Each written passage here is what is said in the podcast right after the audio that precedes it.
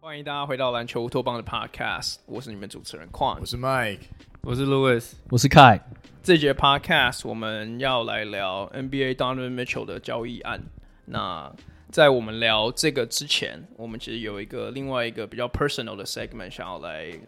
要来稍微简单聊一下。那过去两个礼拜，因为有听我们节目的听众都知道，就是我基本上就是跟胡头皮亚这边请了事假。那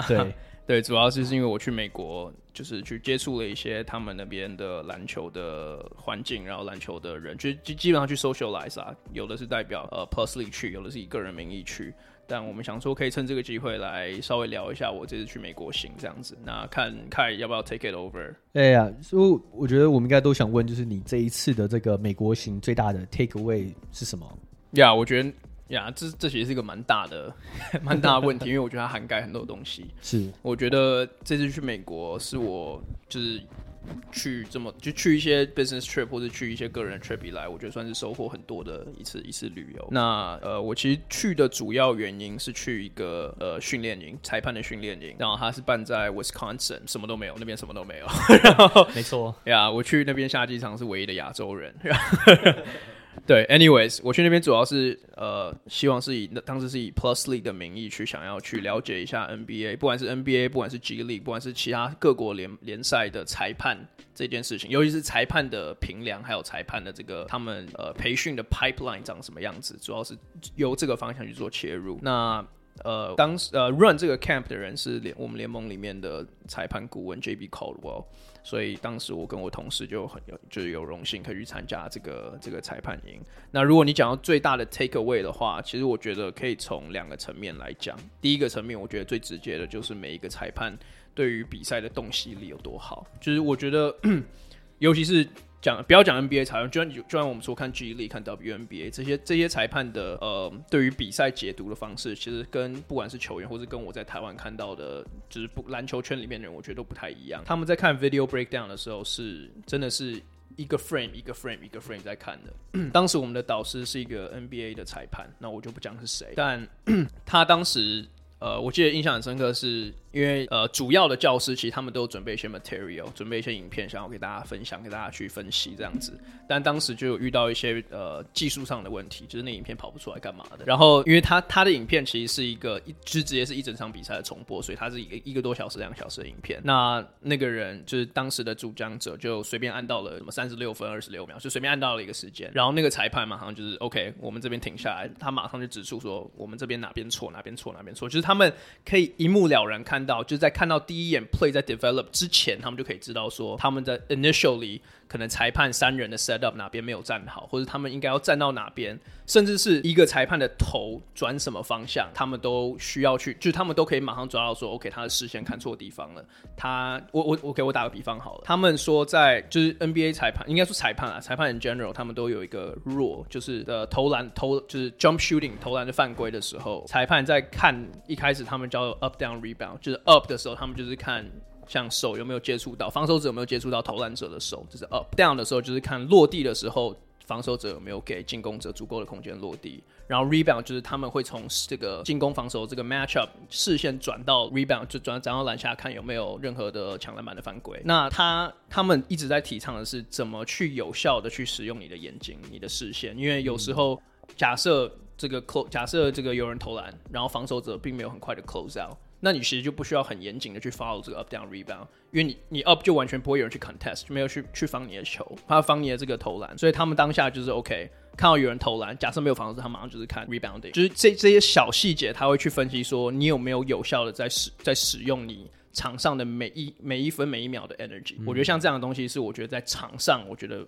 就是很惊讶、很敬佩的。那我觉得第二个层面是在于台湾篮球跟国外篮球的差异。而我不是说我说的不是说技术层面，我说的是像是科技层面，就是因为常常大家说 OK NBA 是最高标准，但我其实当然我觉得这句话本身绝对没有错， NBA 绝对还是那个 gold standard， 但我拿一个比喻，就是大家都知道我们联盟今年会有已经应该说上一个赛季已经有裁判的系统，不管是多视角转播，不管是裁判盒这些等等的。其实我去跟这次很多 referee， 不管是 NBA 不用讲 NBA 这些东西都是已经最顶尖，但我去跟 G League， 去跟什么 NCAA Division 1， 跟这些 WNBA 的裁判聊，他们其实都蛮 impressed， 就是台湾在科技方面已经 advanced 到这么先进的地步。当然我们现在才第2年而已嘛，第2年刚打完，所以我想说的是，其实台湾在科技方面其实已经有足够的 resource 可以去跟很多国外顶级的联盟去抗衡。那接下来对我而言，如果从联盟的角度去看的话，下一步是要如何去 devise 去发展出一套我们自己内部的裁判的这个不管是 education 或是规划的这个系统，去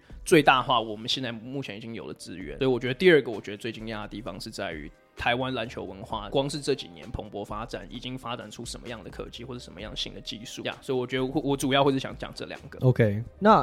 我不知道，就是如果有个可能算 follow up question 吗，就是就如果你觉得在于这个没有去参与这些营队，但是想当裁判的人的话，就是你的感想是他们最先需要学的 skill set 是什么？最先需要学的，你说假设你本身没有篮球背景，是这样的意思吗？对，我其实觉得很难啦。我觉得一来你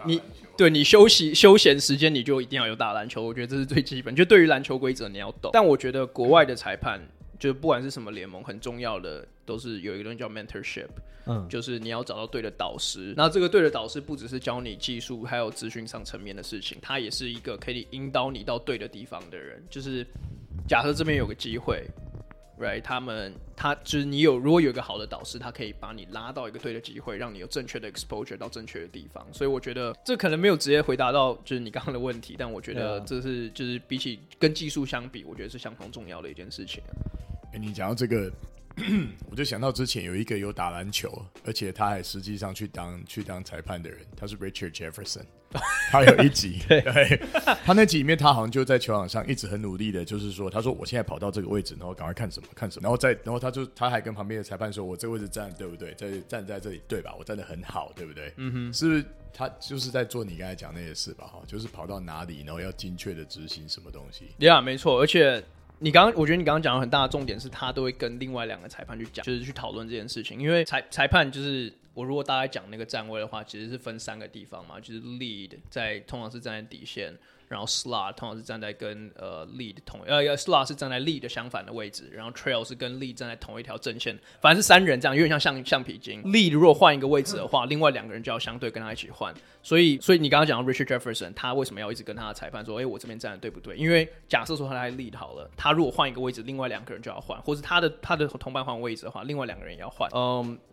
所以我觉得你刚刚讲到 Richard Jefferson 就是有这样子的 insight。那其实我觉得你刚刚讲到那个，还有另外一个我想要讲的是，我觉得在球迷，就我自己包括我自己也是，就是在球迷文化里面，大家都喜欢拉出我觉得哪个裁判特别好，哪个裁判特别差，这样干嘛的。然后我去了 camp 之后才慢慢了解到，当然我觉得就是 personal evaluation 还是一个非常大的 component， 在就是测试你是不是一个 NBA 等级 referee 这件事情上面还是很重要的一个 component。 但是对于他们而言最重要的 component 是你3人的组合是不是有效的，就是他不会去看你说你今天这个 play 错了然后就是说你是个不好的裁判。今天假设说你有一个人是你的 area 的 play 你吹错了，那他们的 expectation 就是 OK， 那可能在 area 外面的人，就是 secondary position 的人就要去进来吹这个 play， 就是他不会单看一个人就是去定论这场比赛的成败，这个成败是3个人共同承担的。所以我觉得这个在台湾我们尤其是在批评裁判的时候，我觉得是比较少讲到的。对啊，因为感觉就是从以前不管是 SBL 到现在，就是霹雳或者是 T1， 其实多多少少每个联盟都一定会有1-2个裁判，或者是2-3个裁判被特别就是提出来说，就是这1-2个人为什么到现在还可以当裁判？对啊，所以我觉得这个是蛮不一样的地方。我觉得文化上那我想再问，就是他们怎么，就是 NBA 或是说 FIBA， 就是国外他们是怎么去 evaluate 裁判 ？OK， 我觉得其实这也是一个蛮大的一个问题。我觉得 NBA 的是我这次有比较多接触到的。那他们其实他们呈现的方式非常的 depend on 科技，就是他们 NBA 内部，其实我后来去网络上查，其实这些资料你是查得到的，只是当然有他们讲之后，我才知道往什么方向去找。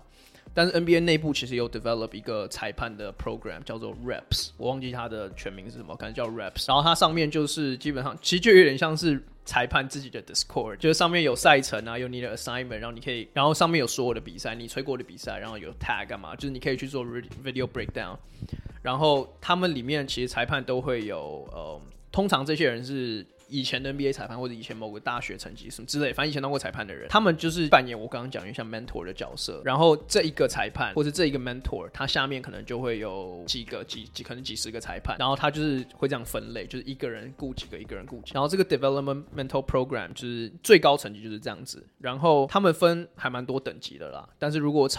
就是比较粗略的去分的话，一开始第一个等级会有3000人，大概是一年大概一个 batch 3000人，然后3000人他们就去慢慢筛，可能到一个他们叫 grassroot program， 就是他们觉得比较有潜力的，他们可能塞到可能是300-400个人，然后再从300-400个人里面可能吹了几场比赛之后，他们再继续塞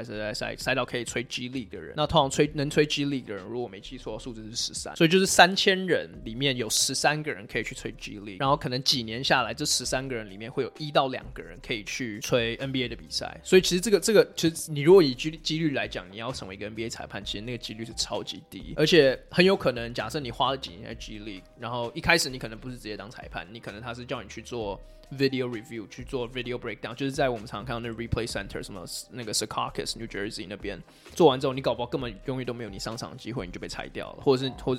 就是那个考验其实很残酷的。所以你去那个，其实像我这次去那个 camp 的时候，你去感觉出来，虽然每一个人都很 nice， 都很积极，但你可以感觉出来其实是有一层隐形的压力在那边的。欸，但是当你如果 make it to the top， 就是你当上 NBA 裁判，基本上就不会被刷下来了，是吗？还是会有人，有其实这件事情我觉得在 Plus League 也有做到一点，当然没有到一样的那么完善的制度，但是他们基本上一样就是有一个 mentor， 他们叫做 independent evaluator， 就是裁判不知道他们在看他们，就是不知道这些人在 judge 他们，但是他们可能就是每一场比赛，他们可能就会坐在比赛的现场，然后就是坐的跟观众一样，你不知道他们是谁，但他们就是会去记录每一个他们觉得 miss call 啊 incorrect call 干嘛吹错的误判漏判等等的，然后每一个人在最后都会有一个自己的成绩，然后可能吹判准确度啊，就是很多进阶数据等等的，然后去决定。当然刷掉这件事情当然像你讲可能比较少发生，但主要是去决定说 OK 这个人能不能去当我们季后赛第一轮裁判，能不能当第二轮，能不能当东区西区决赛的裁判，然后最后能不能当总冠军赛裁判，对啊，裁判也有进阶数据呀，对啊欸，那我先 summarize 一下，你刚才说裁判之间有3种组，第一个就是他们本身，像凯尔刚问你的关于 evaluation， 是有一种叫做 independent evaluator 在场边看他们的表现， right， 然后再来是他们在跑位上面也有所谓的就是像相对的联动制度，比方说你在哪我就要在哪，然后最后是吹判的时候，如果有一个人显然就是没办法马上准确判决的时候，secondary 或者是第三个人就要再加进来一起做判决，对不对？那这3件事情都成立的时候，我就想要问你一个有趣的现象，我们都有看过，好像在 NBA 会有某个裁判被视为他比较针对谁，这种有点像有 personal bias 的情况，比方说 Scott Foster， 对，所以我先举个例子，比方说就 Tim Duncan 在板凳上面一笑，然后他就被吹个 tag， 对不对？然后再来是好像 Rasheed Wallace 也是在球场上就一直被人家吹，所以我的问题就是说，当这3个东西都存在的时候，为什么这样的文化还有可能会发生？而且这文化以前盛行到我忘记是 Will Ferrell 还是那个谁，还是什么 Rob Schneider， 他们以前有演过那个裁判在球场上就整个 snap， 然后一直吹，然后直接把他吹六犯吹出去那个画面，我还有记得有这种 comedy， 对不对？ Right， 对，那这种现象。在你刚才讲的那种3种制度之下，甚至还有 tertiary 的人可以帮忙看的情况之下，那怎么可能会发生呢？它是怎么发生的？但我觉得无时无刻要达到3个标准，一来这是一个比较本来就是很困难的事情，那二来我觉得裁判是人，然后我其实觉得这个有点带到就是另外一个我发现很有趣的跟台湾裁判很不一样的地方是，美国裁判无时无刻都在讲话，也不只是跟对方就是他的同伴们讲话，他会无时无刻跟球员教练讲话，然后他讲的话也不是就是什么跟他喷干话干嘛，就是假设就是球员不管在哪个联盟，他们假设觉得他们吹了一个犯规，他们不同意，他们都一定第一时间就是跟裁判去抱怨嘛。那你看到我们联盟，你不要说台湾好，其实我觉得看亚洲联盟都是，亚洲就这可能是一个文化上的差异，但是亚洲联盟比较会就是可能如果有人一直去烦你的话，这个裁判就会直接走开，或者简单跟你讲 OK 等一下等一下，然后就走掉。但是我在美国看到的裁判是他们会停下来，可能 OK 他会跟他说等一下，然后可能下一个 play 罚球死球的时候，那个裁判会走到这个球员旁边跟他讲说 OK 我刚刚会吹这个犯规是因为挑投者下来你没有给他足够空间之类的，就他们会一直去跟他讲这些话。那我觉得他们的目的就是要跟球员 develop 一个 relationship。 我觉得在有 relationship 的情况下，有时候可能在情况比较紧张或是裁判一时之间脑子比较空白的时候，就可能会出现比较大的误判漏判。当然你说 Joey Crawford 吹 Tim Duncan 在板凳上笑，我不知道这是哪招，我不知道为什么会发生这样的事情但我觉得最终就是裁判是人不是神，就是他们在同时要维护比赛的公正性，同时还要跟球员教练要保持一个良好的沟通关系的时候，我觉得这个平衡拿捏其实有时候是一个蛮难去达成的事情。我最后一个问题啦，就是我不确定这你会不会就是 你在过去这个 trip 里面有没有就是有问到或是有知道这些东西，但是这是我一直来都会有兴趣想问，就是有些裁判我们都会说哦，他特别喜欢吹什么，就是说哦，这个裁判特别喜欢吹就是球投三分球被对方犯规这种东西。那这种东西是不是真的有这件事存在？因为我相信如果我是没有问这个问题但我相信如果我问那边裁判你是不是特别喜欢吹进攻犯规，他应该是不会说对可是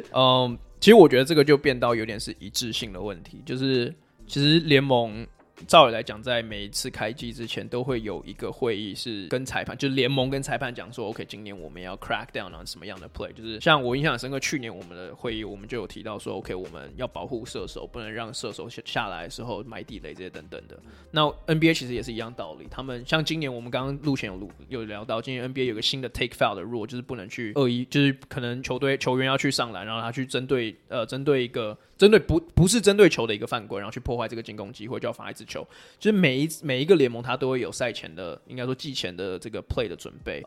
至于某些人是不是特别喜欢吹某种犯规，我觉得这个可能就是跟个人因素或者跟个人判断能力比较有关了。对啊，这很难知道啊。呀，这我就不是很清楚。你想就是之前我们跟那个 Coach Marchand 做 interview 的时候，他就有提到就是 NBA 什么国外他们都有做这个赛季前有做说哦我们这一季特别 crack down 1-2-3。对对对。他就觉得台湾应该也要有这个 block charge 可能什么 illegal screen 等等的，对吧？那刚就是聊完就是可能裁判这部分比较算是制度方面的事情。那因为你有在你的 personal Instagram 的 story 上面 flex 了你的你到你最喜欢的球队华盛顿巫师队的 locker 听起来很 petty 对，但就可能就稍微就因为毕竟能去 NBA 的 locker 其实这是一个还蛮很酷的经验啊，我相信很多人不会有这个经验。那而且你也是有在，因为你在 P League 的赛务组工作，所以其实你也很常出入就是 P League 每支球队的主场的休息室这样。那你可以稍微就是like compare 或者是我也不知道不一定要 compare 就是 share 一下你看到的东西或什么之类的，比如说 Bradley Beal 的 seats 之类的。其实如果是想要我夸奖国王的 locker room 有多好，但是我觉得这又是另外一个，我在台湾美国相比之后，我觉得台湾有的球队至少就是在可能台湾最顶级的球队设施不会输 NBA 太多的这个例子。当然我觉得这是个很 specific 的例子啊，就是我觉得像是国王的 locker room 说实在话我觉得完全不会输巫师的，对不对？然后巫师好歹也是全美国第6大的大城市，就是也不是一个没钱的地方，但是我去巫师的 locker room 当然他在 Chinatown， 对，他在 Chinatown， 当然我觉得是一个很酷的经验，但说实在话我进去之后我并没有觉得他有多特别的地方。Right， 我觉得唯一比较特别的是它中间就是房间正中间有一个 Wizards 的 logo 很大，然后他们就说球员教练他们都不会去踩那一块，因为那是一个很大的，就是那是他们的忌讳 superstition， 踩了就是不好的运气，就篮球的 unwritten rules。 所以我在猜 Gilbert Arena 之前就是一直去踩的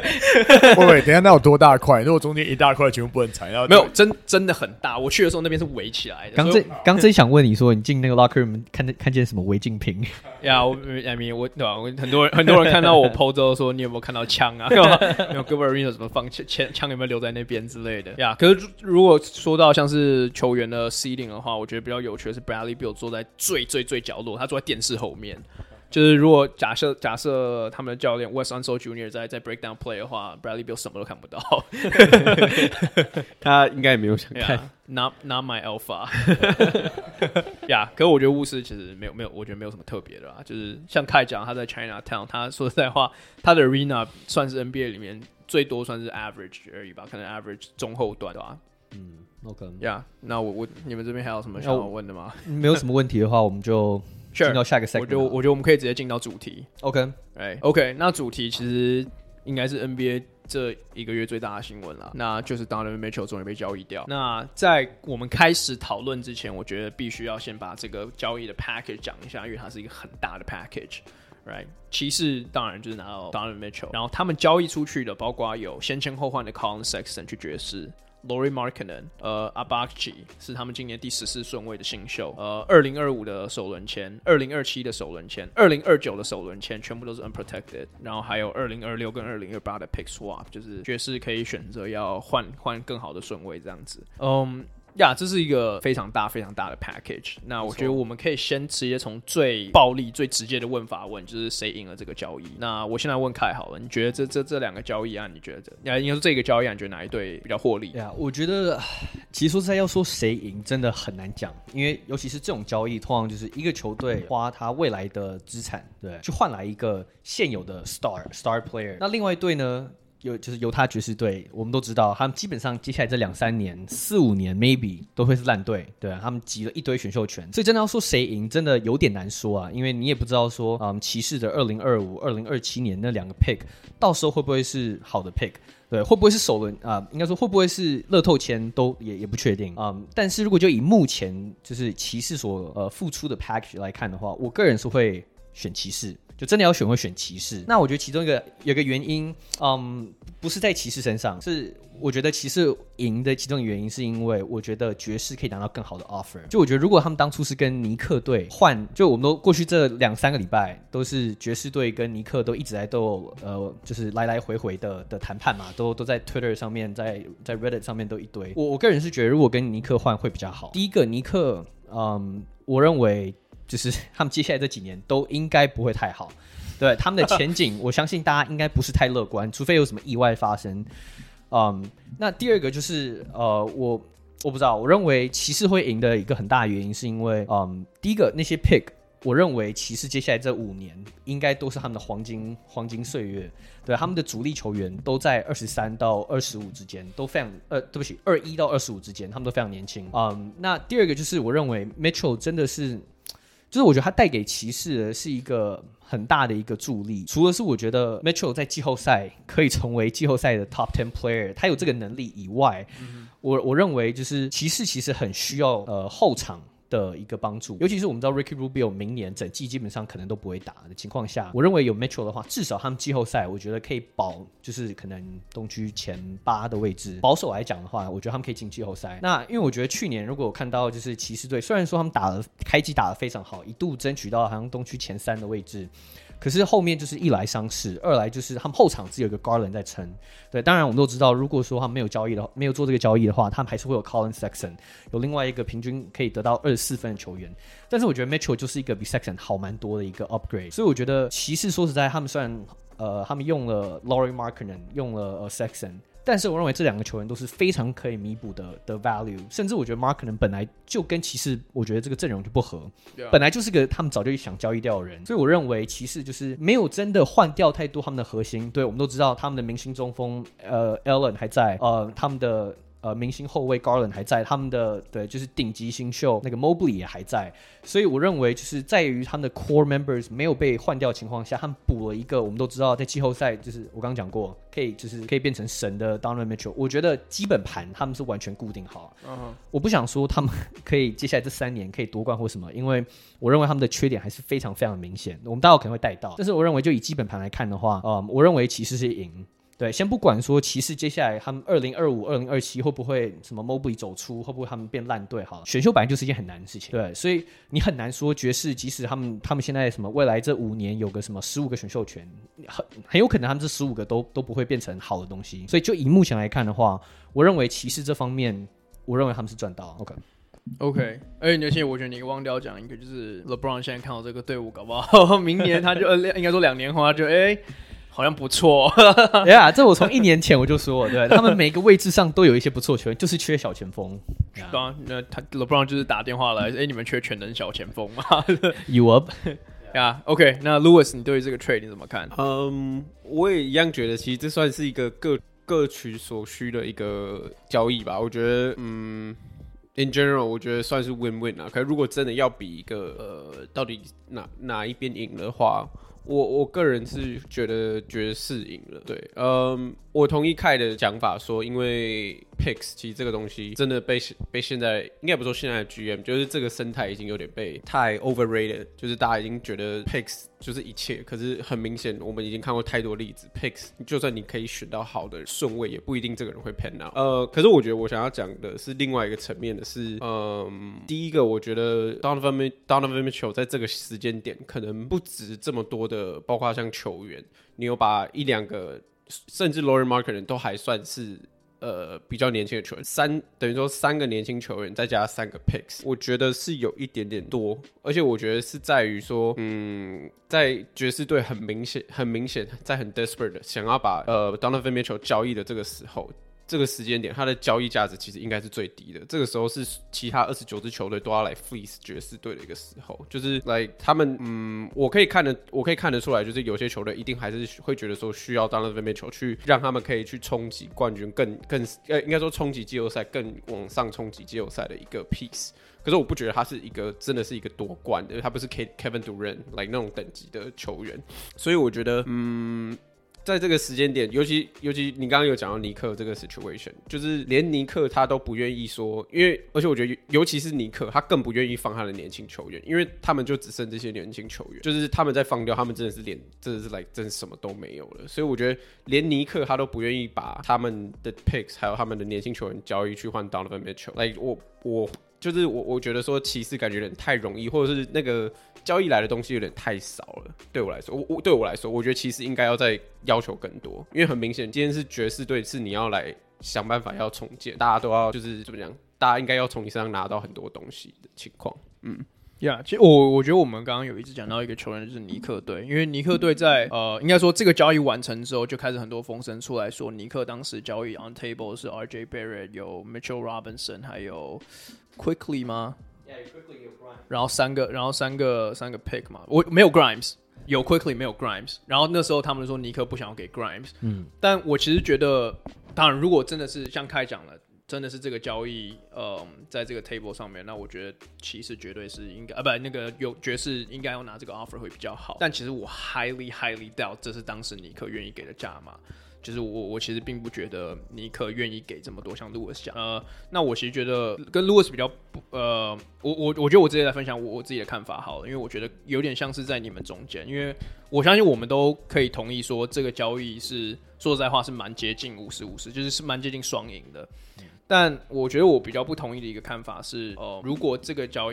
易不能把你变成夺冠球队，你就不应该做这个交易。因为我原来的看法跟 Lewis 一样，是我觉得爵士可能，骑士可能给太多了。因为当然，就算我再怎么喜欢 Donovan Mitchell， 我也可以认知说他并不是一个可以直接把你变到夺冠热门的球员。但我后来想了一下，其实重建本来或是 roster building 本来就是一个 step by step 的 process， 没有人会想要去克里夫兰，就是没有人会无缘，除非你是 LeBron 就是例外，但是没有什么自由球员会愿意自愿性的去克里夫兰，所以我觉得骑士去做到这样子的动作交易，我其实觉得是至少让他们变成一个更有机会有其他球员想要加入他们的这个 situation。 那另外一个我觉得我比较不同意的是，我其实觉得爵士并没有急着想要把 Donovan Mitchell 交易掉，我也没有觉得他的 stock 是史上最低，因为他还有4年约，然后他们球员跟球团之间的 relationship 看起来其实是健康的，就是这不是一个像 Kevin Durant 或 Kyrie Irving 的 situation， 就是爵士那时候的风声意思是说他们在听 offer， 他们没有急着要 trade， 就是 Donovan Mitchell 没有说要 trade me， 爵士也没有说我一定要把它 trade 掉，所以其实我觉得呀，我觉得这是个双赢的局面。然后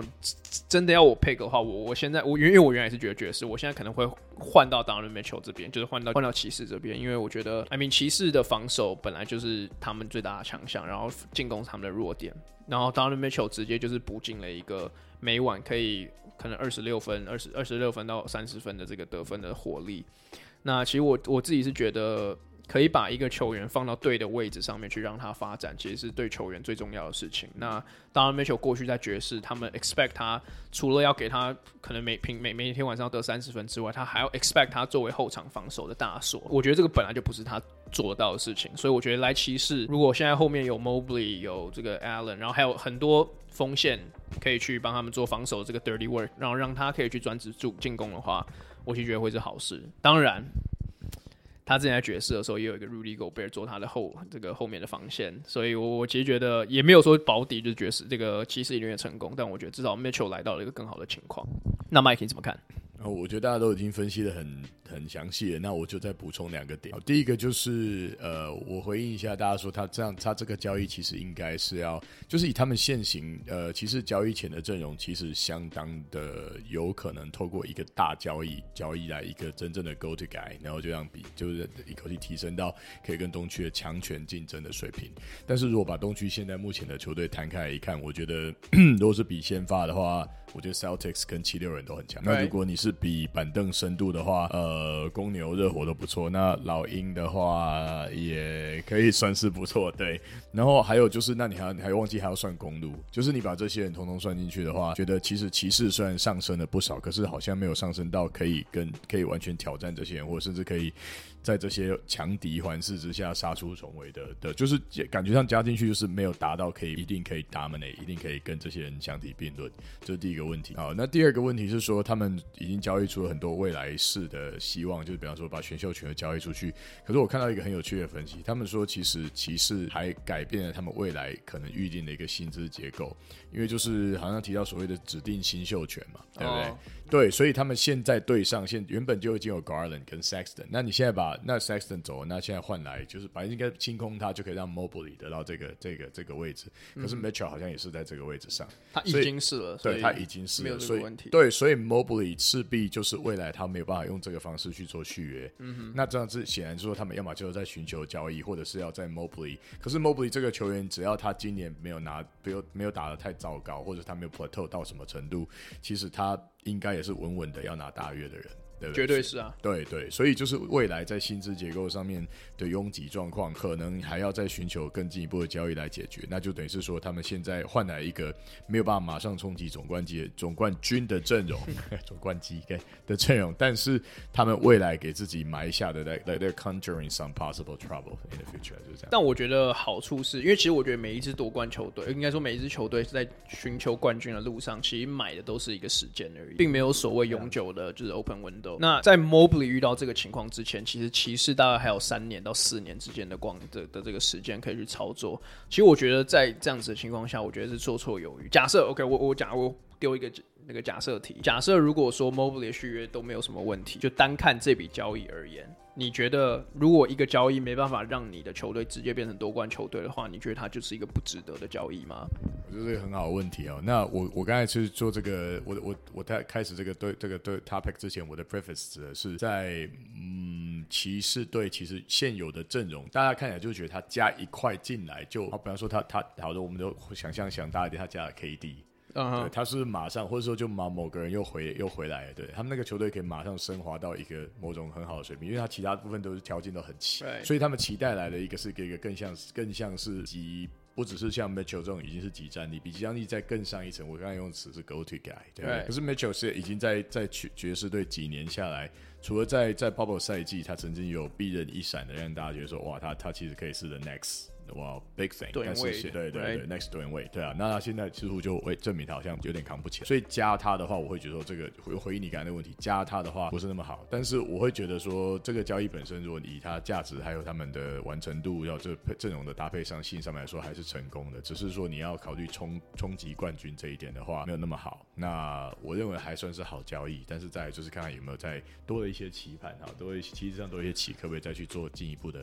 调派，再做交易什么，要看这个。Yeah， 其实我觉得Kuan刚问题问得非常好，因为我觉得很多 NBA 迷在讨论交易的时候，很多人就是会直接往这个，就是你这交易是不是让你变成总冠军球队？就是其实你看，我相信啊 ，NBA GM 绝对不是每个都这样想。对，就像我觉得你Michael 跟Kuan刚都有提到，就是就像Kuan刚有提到，他交易来 Mitchell 很大原因是什么？克利夫兰争取不到自由球员，这是一个不争的事实，这不止他们 NBA 大部分球队都是这样，这也是为什么这么多球队像是明尼苏达也是，当他们看到一个可以觉得有机会就是可以让他们增强，变成可能进入到下一个 tier 的队伍的时候，他们就去赌那个赌注。对，那即使是这样，我看他们交易出来，他们其实他们明年也还是有他们选秀权，对，骑士队后年也还有，所以其实他们没有真的完全把就像灰狼一样，是真的把未来都给送掉啊。那呀，那我觉得我想回到就是尼克刚那一端，就是这是我个人自己的主观。我的看法是，我觉得尼克有一点就是 overplay their hand。就我觉得尼克，其实你看他们从过去这3个礼拜，他们的 offer 其实都是一直往下，就是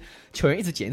本来是 Quickly 变成什么，我们不要 Grimes， 我们不要给 Quickly， 然后我们不要 RJ 什么。就我觉得尼克有一点是觉得说，好像没有球队要 Mitchell， 所以我们可以用这个来 leverage 他们。然后呢 ，Danny Ainge， 我自己感觉是 Danny Ainge 就是。如果因为你知道 Danny Ainge 个性的话，就是他是那种有点强硬，就是那种人。就我觉得他可能就是觉得说，就是 OK， 我就不要理你，你想要 lowball 我的，那我就直接去跟 Cleveland 去做这个，而且看起来还是一个更好的交易的。因为 RJ Barrett 目前看起来是一个非常潜力很高，但是大家都好像不是很看好的一位球员。Yeah. 我不知道，这是我觉得看法。呀、yeah ，但是我觉得我们刚刚都带到很多，我觉得。很不错的东西，但是我觉得有一点就是，说实在，你说你要拿冠军，对 NBA 历史上有哪一支拿到冠军的球队是没有联盟 Top 10的球员，几乎没有。对我就是我刚想了一下，有哪支球队是这样？我只想到2014队的马刺吗？他们真的是打一个团队篮球。对 ，Tim Duncan 虽然是 Hall of Fame level， 但他那时候已经是对 past his prime， 所以 Mitchell 绝对不会是他们夺冠的最后一个拼图。这是我觉得我觉得这是骑士球迷、骑士 GM， 我觉得大家都应该很清楚的事情。那我觉得 Michael 刚提到一个很重要的事情，就是我们之前一直提到那个2个 Rookie 如果签了 Rookie Extend 的 Max 的话，就不能在同队上。我觉得这一点就是我觉得就是完全就是。超之于在那个骑士队 GM Kobe Altman 他未来的操作，对未来这几年会是很关键的。除了球队未来走向会 dictate 他们接下来的决定以外，他怎么去处理这件事情？对，因为 Mobley 如果他不要出什么大车祸，或是不要突然间忘记怎么运球的话，他绝对是 Rookie Max， 对，这是毋庸置疑的。Yeah. 他的天花板是所有人都看得出来是非常高的。那我觉得就像我刚讲的，跟灰狼队很像的情况，就是当你的 Rookie 或是当你的 Prospect 就是开花的这么早的时候，有点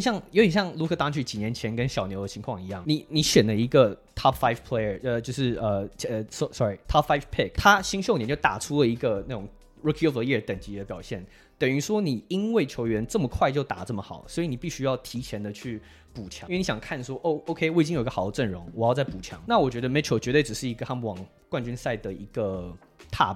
跳板。我不知道 Mitchell 未来会不会在他们的这个未来蓝图里面，但是我觉得一个很可行的一条路，就是当未来就是3年后 Mobley 可以，其实应该是2年，就是2年半，就是那个 off season， 2年后的那个 off season， 当 Mobley 可以去签那个 Rookie Max 的时候，有可能骑士队就用 Mitchell 去把它给 swap 到，就是 trade 到另外一队去换可能他们需要的锋线防守。对，我刚刚没有提到，就是骑士队其实最重要就是他们禁区防守非常稳固，他们有2个好的禁区防守，但是 Darius Garland 不是好防守球员， Mitchell 不是好防守，应该说 OK 他不是一个很好的防守球员，所以会不会说他们把 Mitchell 拿去 trade 然后就换一个好的更好的 upgrade， 也有可能，因为我觉得 Mitchell 是很有可能这么做的。我们都知道 Donovan Mitchell 过去这几个就是他的 preferred destination是纽约跟迈阿密，所以如果 Mitchell 想要像 Bradley Beal 那样能符合一个就是他有一个10年的那个就是满10年的那个 status， 然后可以签 Super Max 的话，他就必须要是被交易掉，他不能是自由球员跟别的队签的。所以我觉得这个路也是未来如果说 Mitchell Garland 那个后场不 work out 的话，我觉得这是个可行的路，而且我觉得这是一个很好走的路，因为我觉得看起来就是一个，我觉得这是一个 I don't know， 我觉得 Mitchell 在这边待个几年，让他们变成一个 contender。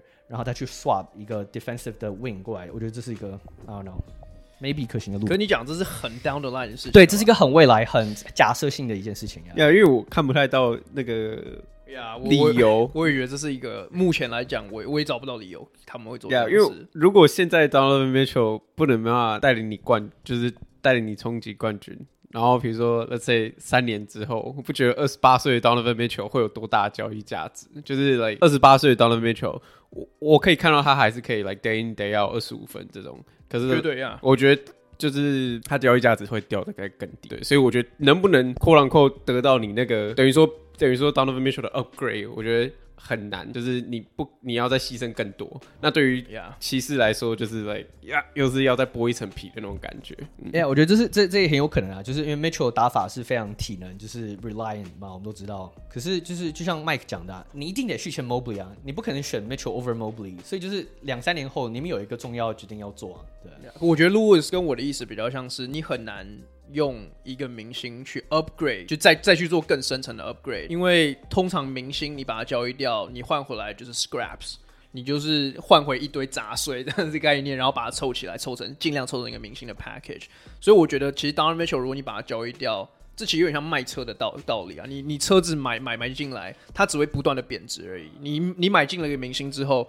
你很难再去把这个明星，尤其是一个可能即将要进入巅峰，没有就未来性一直在减少的球员，你很难去把它再去升华到它的价值。但我觉得凯刚刚讲到2个很有趣的点，第一个是我觉得很同意是，我觉得 Mobley 会是这个交易最大的变数，因为 Mobley 如果他的这个发展的 timeline 比我们想象中更快的话，其实这个其实有可能直接变成夺冠球队，不是也不一定。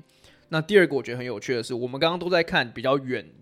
观，就是放远在看这件事情，就是 OK， 其实有没有球会变夺冠球队这件事情在看。我其实觉得有一个更简单的方式，就是直接去看 Donovan Mitchell 我们怎么看这个球员，因为说到底 Donovan Mitchell 是值3个年轻球员再加3个 pick 的嘛，这个其实追根究底才是最大的问题嘛，并不是说骑士变成什么样，这是往骑士的方向看。但是你如果从一个交易的方向看的话， Mitchell 是真的值得这样子的 package 吗？那我先回答我自己的看法，因为我是这里面一直以来过去 Mitchell 最大的 supporter，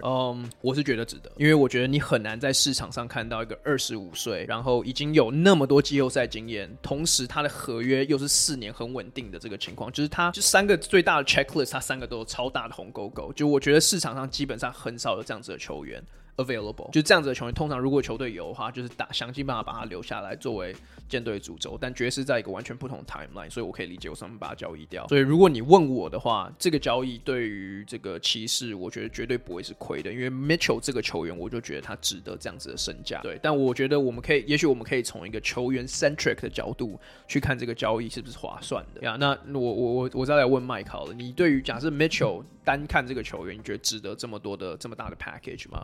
我如果说我们考虑我们之前的热门话题，就是现在的球队都似乎越来越喜欢用未来式来重新洗牌建队自己的，就是大会累积越来越多的 first round picks， 对， right。 就是这样。从这角度来说的话，对，确实像我们在开录之前有跟 Louis 聊这件事， Louis 觉得认为他们付出的太多了，然后就是丢出的选秀权跟他们实际上失去的已经集战力的球员是很多。但是我觉得以 Mitchell 这个球员的心度来讲，其实你要换到他真的也不是那么简单的耶，对不对？就是应该说你这3个选秀权选得进一个 Donovan Mitchell 吗？对，就是对，谢谢你。对，我就是说，他确实也是某一种类型的天分，跟就是没有那么容易出现。我觉得其实那一年 Bubble 的季后赛里面，我们看到2个这样天分球嘛，一个就是 Murray 金块 Murray， 然后一个是这个就是 Mitchell。其实都对这两个球员我们都对他们寄予厚望，就是当时啊就觉得他们说，他们接下来就是下一个世代的这个得分后卫吨位的这个代言。所以其实 Mitchell 本身的声势曾经达到一个很高的。那你说他现在是在真的是生涯比较差的时候嘛？其实好像他的命中率跟他的得分，其实在去年其实还行的，对不对？甚至说命中率还不错这样子。所以我觉得单就他账面上的数据来说，还有他这个球员本身，你到底换不换得到他？就是用等值的能够换到他，我觉得其实已经算是运气很好了。而且其实就我们还不要忘记，就是有一个苦主叫尼克，对不对？ Right。 尼克其实一直觉得说这个 Mitchell 一定来我们家的，对，然后怎么算？对，然后就突然间骑士。就是其实说真的，要能够拦截到这一波，他一定要出大牌嘛，对，所以他才会一次必须要多失去那么多。我甚至就是这是我个人臆测啊，但是我觉得骑士原本的报价绝对没有放进集战力这个出去的其中一个人，我觉得搞不好没有放进 Markkanen， 我觉得是很有可能。对，但是就是说他现在为了要抢，所以既然他们愿意抢这个动作，就定义了，其实 Mitchell 是一个很就是有争取价值的球员，所以我会说，其实。严格来讲，我觉得 fair， 这是一个很 OK 的 trade。OK，可是我觉得当然这个问题就很当然就很针对这个 situation， 因为如果你今天是在讲说骑士它是一个等于说刚进季后赛要准备再往季后赛更上一层楼的队伍，那它有原本基本盘，我觉得 sure 我觉得是值的。可是我觉得对我来说，如果它今天是一支谁中游球队，然后他要牺牲这么多，我觉得会不值。我对于如果今天是要交易 Donovan Mitchell 的话来讲，对我来说我觉得还好。可如果因为今天骑士很明显是 all in， 我觉得情况跟老鹰有点像，就是他是要 all in 就是的情况，我觉得可以，就是就像我们补Dejounte Murray 的道理，我觉得这个状况就很像啊，就是如果好，如果今天就算两队的目标都是在重返东区冠军赛，那我觉得当然就是 fair trade， 就像 Michael 讲的。我觉得是 fair trade， 可是如果单纯今天是 Donovan Mitchell， 其他除了骑士以外28的球队要来交易的话，我觉得会有一点点太多，因为除了那三个 picks， 因为我觉得 picks 这个都真的太远太难讲。Collin Sexton、Lauri Markkanen 跟他们今年选下来的新秀，就是其实这三个人的天花板，我觉得你就算一加一加一没有大于没有等于三，我觉得就是已经很接近三了。如果我们完全不把那个 picks 给放进 consideration 的话，就是like Collin Sexton 也打出了，就是2018年的 draft class 来讲，已经打出算是及格的水平了。那 Lauri Markkanen 也终于在就是离开公牛后，终于找到在一支球队上找到他自己的定位嘛。他去年的上场时间应该是近几年来最多，平均上场时间是最多。而且其实他在我因为刚凯好像讲说，就是他好像在骑士队没有一个 role， 我觉得他有啊，他们小前锋 ，yeah literally 先发小前锋，他们的球队 system 本来就是要以除了 Garland 以外，全部都是那种 like 65、66以上的人去打一个 system。like Lauri Markkanen fit into that system perfectly。可是 like 我觉得就有一点点，对我来说啦，我觉得你就有一点伤到你自己原本的体系。对我来说，OK， 那Kai你自己觉得嘞？就对于 Mitchell，我觉得 Mitchell 这个点真的很就是。让我觉得很两难的地方是，我认为他补上了骑士队就是后场我觉得需要多一个得分手这个问题，因为当然 Collin Sexton 本来就像Louis 讲，他本来就有一个 Collin Sexton， 对，可能是有点稍微 downgrade， 但我觉得有 Mitchell 除了Kuan刚讲就是年轻季后赛经验特别多，而且在季后赛都表现非常好以外，他还有4年的 control， 对，这是一个对 Collin Sexton 对一直没有办法就是就我觉得这个差别是我认为为什么 Mitchell 是值得去做这个赌博，但是我觉得如果你去看球场上这个 fit 的问题，我觉得这就是会变得比较 tricky 的地方。我觉得很 tricky 的地方最明显就是后场防守这件事情。刚刚我就提过 Garland 不是一个好防守球员，Mitchell 是一个他有吨位，他在大学的时候是算是防守不错的， 但是到 NBA 的时候，他第一个他为了要担起进攻重任，所以他基本上是有一点放弃防守。那另外一点就是Mitchell 就是6'1"，他是个6'1"的得分后卫。那这也是我对他最大的也不能算批评啊，因为这不是他能控制的事情。可是就是如果你的先发得分后卫是一个在例行赛防守就没有花那么多心力在防的一个6'1"的得分后卫的话，我认为你到季后赛会面临到就是跟原本爵士队面临到相似的问题。不管你的内线防守多好，对方可以用很多不同的就是很多的 coverage 去让你就是有点算是错位，然后呢制造出open looks。 就我认为有太多方式可以去搞乱 Garland 跟 Mitchell 在于季后赛防守，尤其是我们看到东区最近几年都是季后赛强权都有大只佬，对，就不像说你说西区，对，还有像例如说勇士队是打一个稍微小一点阵容，对，太阳也是一个什么1大4小这种，东区都是每一个球队都是大只佬，所以我认为这个问题就是我不确定就是这个新的赛季他们会如何演出啊，但是就看账面上的话，后场防守是我第一个最大的一个问题。那我认为如果你是从薪资上去看的话，我认为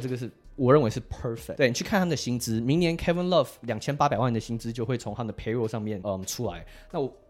我相信 Kevin Love 是不会再续约这种大约啊，可能顶多就是一个 veteran contract。 所以他们明年还有一个很重要的一个 caveat， 就是去年的 NBA salary cap 是1.17亿美金，今年会上升到1.23亿美金。有传言是当新的 CBA 的那个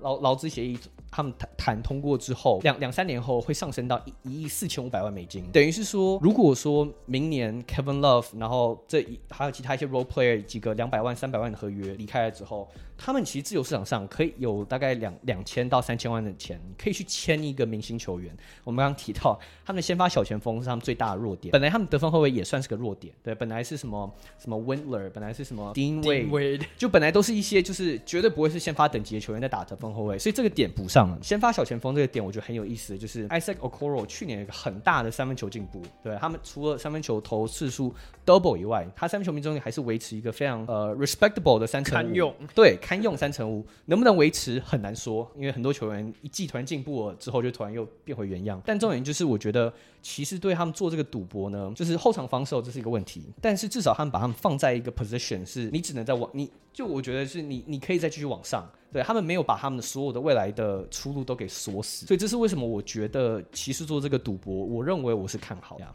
OK， 那其实刚刚 Lewis 有带到一个我觉得蛮好的转折点，就是东区现在竞争超强。OK， 假设我们撇除，我觉得大家都可以像多数人都可以认同的，东区最好的夺冠热门是公鹿还有塞尔迪克。把这两支球队剔除掉，下面还有大概至少7支球队是属于第二个 tier 或是所谓中段班的，热火、76人、篮网、公牛、老鹰、暴龙，还有我们刚刚讲的骑士，所以势必这8支球队里面一定有一支球队会被淘汰掉。然后你如果跟我讲说这9支球队里面就是有哪一支球队都有可能就是竞争到东区前3的话，其实我也都觉得可以。就是我觉得他们每一队跟每一队中间的这个隔阂并不会说差太多。那我们今天想要就是特别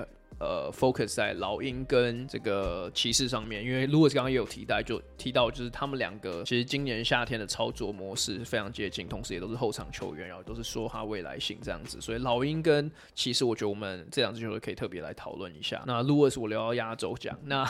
我现在问Mike好了，这两支球队我们刚刚其实录之前都同意说他们是属于同一个 tier， 至少是相同等级的，你觉得这两支球队哪一个你比较看好？这个问题刚刚就有很激烈的交火，没有到很激烈啦，对，非常 civil 的交火。我会说骑士略胜一小筹，因为对，大家有没有听到 Lewis 就是从椅子上掉下来，然后他眼睛在 rolling 的声音？对，我听到了，对，就是我们会说骑士比较，我会这么说，是因为我觉得骑士把阵容摊开来一看的话，它是一个全部阵容补得很齐全的状态，就是它每一个位置上面，除了稍微弱一点的小前锋被他们必须要往防守型去发展，用Okoro 当单纲的位置以外，其他每个位置都有足够的深度，并且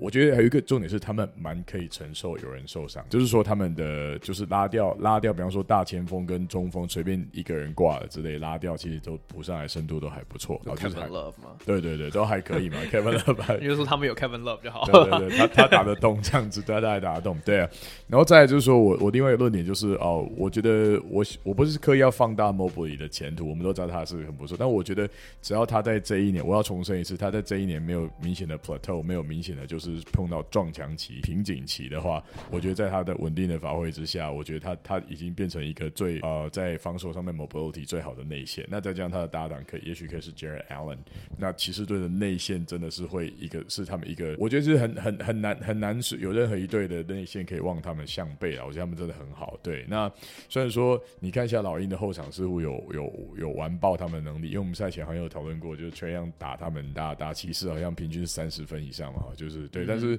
说真的 Trae Young 就封起来打哪一队都差不多是这样，对啊，那对，所以就是我觉得他们整体的阵容这样子做对比的话，老鹰后场强，那骑士前场稳定。那我个人you can call me old school， 但我就觉得前场稳定的球队可能在对战的稳定度上面会略胜一筹。该传给 Lewis 吗？Lewis 不想要压轴吗？对，好，那他压轴我们留 Lewis 到最后。OK， 那看你怎么看。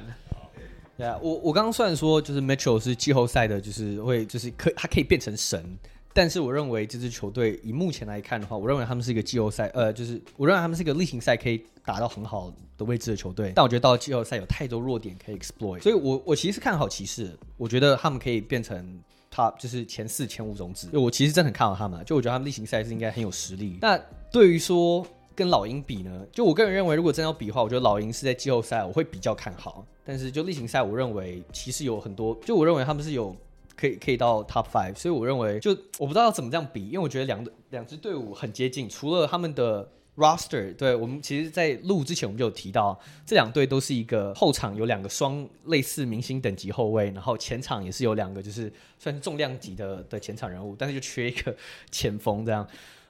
我是认为这两队在我的眼里都是一支就是我觉得大概6名7名，就是真的要就是 realistically 我觉得是6名7名，所以我觉得说实在他们俩是差不多。欸，我觉得我直接问你好了。喂，他 perfectly 没有回答到问题。你讲了大概2分钟没有回答到刚的问题。yeah， 其实你刚刚讲到就是他们两个弱点都一样。其实你讲就是 Isaac Okoro 跟 DeAndre Hunter， 那这两个球员你比较看好哪一个？一个会一直受伤，一个是还没有证明自己。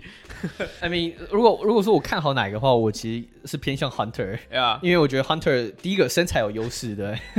Okoro 可是 I mean， 我觉得你这样比球队的话，也不能单只比就是先发或什么，因为如果其实看替补的话，其实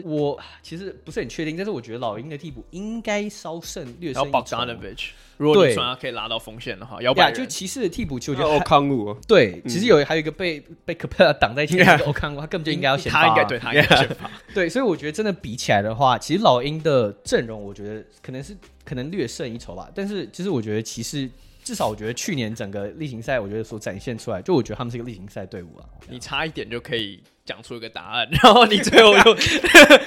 然后你最后又说，可是我觉得骑士怎样怎样，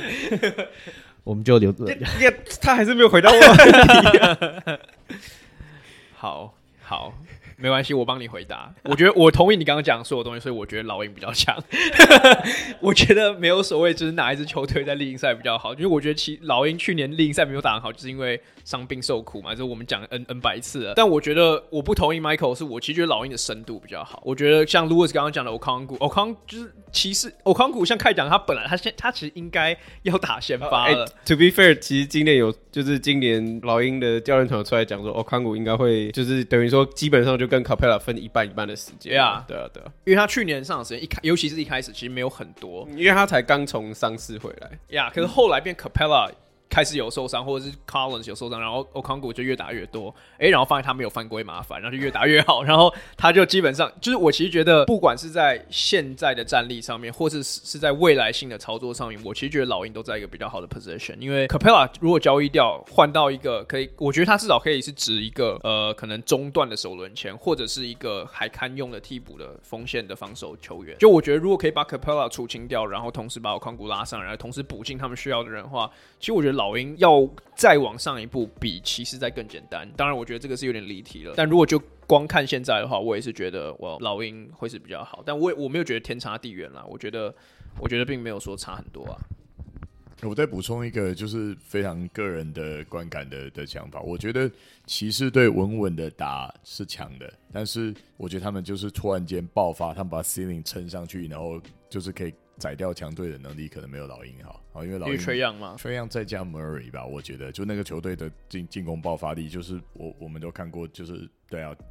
我被 Trae Young 打脸好几次，对不对？打到我觉得他非常有，我觉得他可以扮演那种巨人杀手、强队杀手，但是我觉得骑士队似乎换来，你要把他们的疯狗 Sexton 换走以后，我觉得他们更没有这个能力，我觉得 Mitchell 根本是没办法带到这一块，所以我觉得如果再比一个不同的话，呀，可能老鹰队这方面的爆发力比较强。啊，我知道我刚给了一个 non-answer， 我也没有要回答的意思，但是我的看法可能是因为这东西就我刚刚在脑袋想很主观，就是我觉得就可能是我太注重于后场防守嘛，我不知道，就是 Murray 身为一个 two-way player， 他不算 two-way player， 可就是他是一个可以打，他是一个比较像 two-way 的一个，相对于 Mitchell 来讲，就我觉得他是在季后赛是比较有利，但是我认为例行赛的话，就是我不知道我刚提的，就是我认为就是在例行赛骑士这个阵容，我觉得可以赢比较多比赛，我不知道这样有没有就是听起来合不合理呀？就像太阳例行赛打很好，季后赛变垃圾一样啊！可是因为 OK， 我想要快速回应你们两个刚刚讲的，因为你们两个都讲到一个重点球员，那就是 Murray。然后过去其实老鹰交易来 Murray 之后，我们一直在夸奖，一直夸奖他，但我们没有讲到他去年在 Play-in 打的多鸡巴垃圾，就是他打这是他生涯唯一一场打的有质量的比赛，然后他超级 disappoint。所以其实我也不会马上就直接说 OK Murray 如果进季后赛他马上就是一个 guarantee 大锁球员，或者在季后赛是一个大赛型球员，就是我可以看，因为他的比赛就非常的吃 open court，就我至少在我自己的观察看到 play in 的那些比赛里面，他被拉到，因为他自己的进攻的招，其实老实说我并不是觉得说很多。当然他在马刺是要当就是第一或者是第二的得分点，在老鹰上面他很明显是在 Trae Young 后面，但至少在一个从进攻端角度来看，我可以设想得到他在半场进攻里面会 struggle， 尤其是如果他的三分在明年还是一样这么的不稳定的话，就他其实是在进攻端有可能会变成一个，我也不要说死机或是 liability， 因为我觉得它不会到那么严重的地步，但是是变成一个 non-factor。 所以其实我并不会这么快，其实我这边有点 playing devil's advocate 啦，就是我也没有觉得我觉得 Murray 是个好球员，但是我可以设想到可能会有这样的情况发生。 Yeah， 其实我其实刚刚有想这件事情，就是 Murray 在季后赛，但是我会给他一个 pass， 单纯就因为那个马刺队，其实你看的话他们的进攻是烂的跟什么样，他们进攻基本上是没有什么招的对，即使是不管 Popovich run 什么 play， 最后都会被解析掉，就最后都会就是瓦解掉，因为他们是垃圾，这样吗？你是要这样讲吗？简单讲一下。对啊，我最后给 Lewis， 我最后再补充一点，因为这两支球队我们还没看到他比赛嘛，就是他两支球队都是未知数。我觉得骑士其实磨合起来应该会比老鹰简单，就老鹰有可能是最后这个 backcourt 磨合不起来的，因为两个都想要球，但是至少在 Donovan Mitchell 身上，他过去有配过其他的先发级的控球后卫，尤其是后面就是可能比较健康一点的 Mike Conley， 或者以前他有配过 Rubio， 就是如果从一个磨合的角度看，我其实觉得骑士要成功的几率比老鹰再高一点，但是老鹰像 Mike 讲天花板可能比较高。那 Lewis 最后压轴给你、好，我就先讲，如果单纯比明年 on paper 的阵容来讲，我当然是觉得老鹰比较好啦，就应该不用特别说什么。就第一个除了板凳深度，我觉得老鹰是赢的，就是如果你去看老鹰的板凳，其实是大部分都是已经在 NBA 打滚好几年的，比如说 Justin Holiday， Sweet Lou Aaron Holiday 然后Bogdanovic， 其实这些人都是知道他们自己要干嘛。其实老鹰前几年一直以来的问题就是替补会有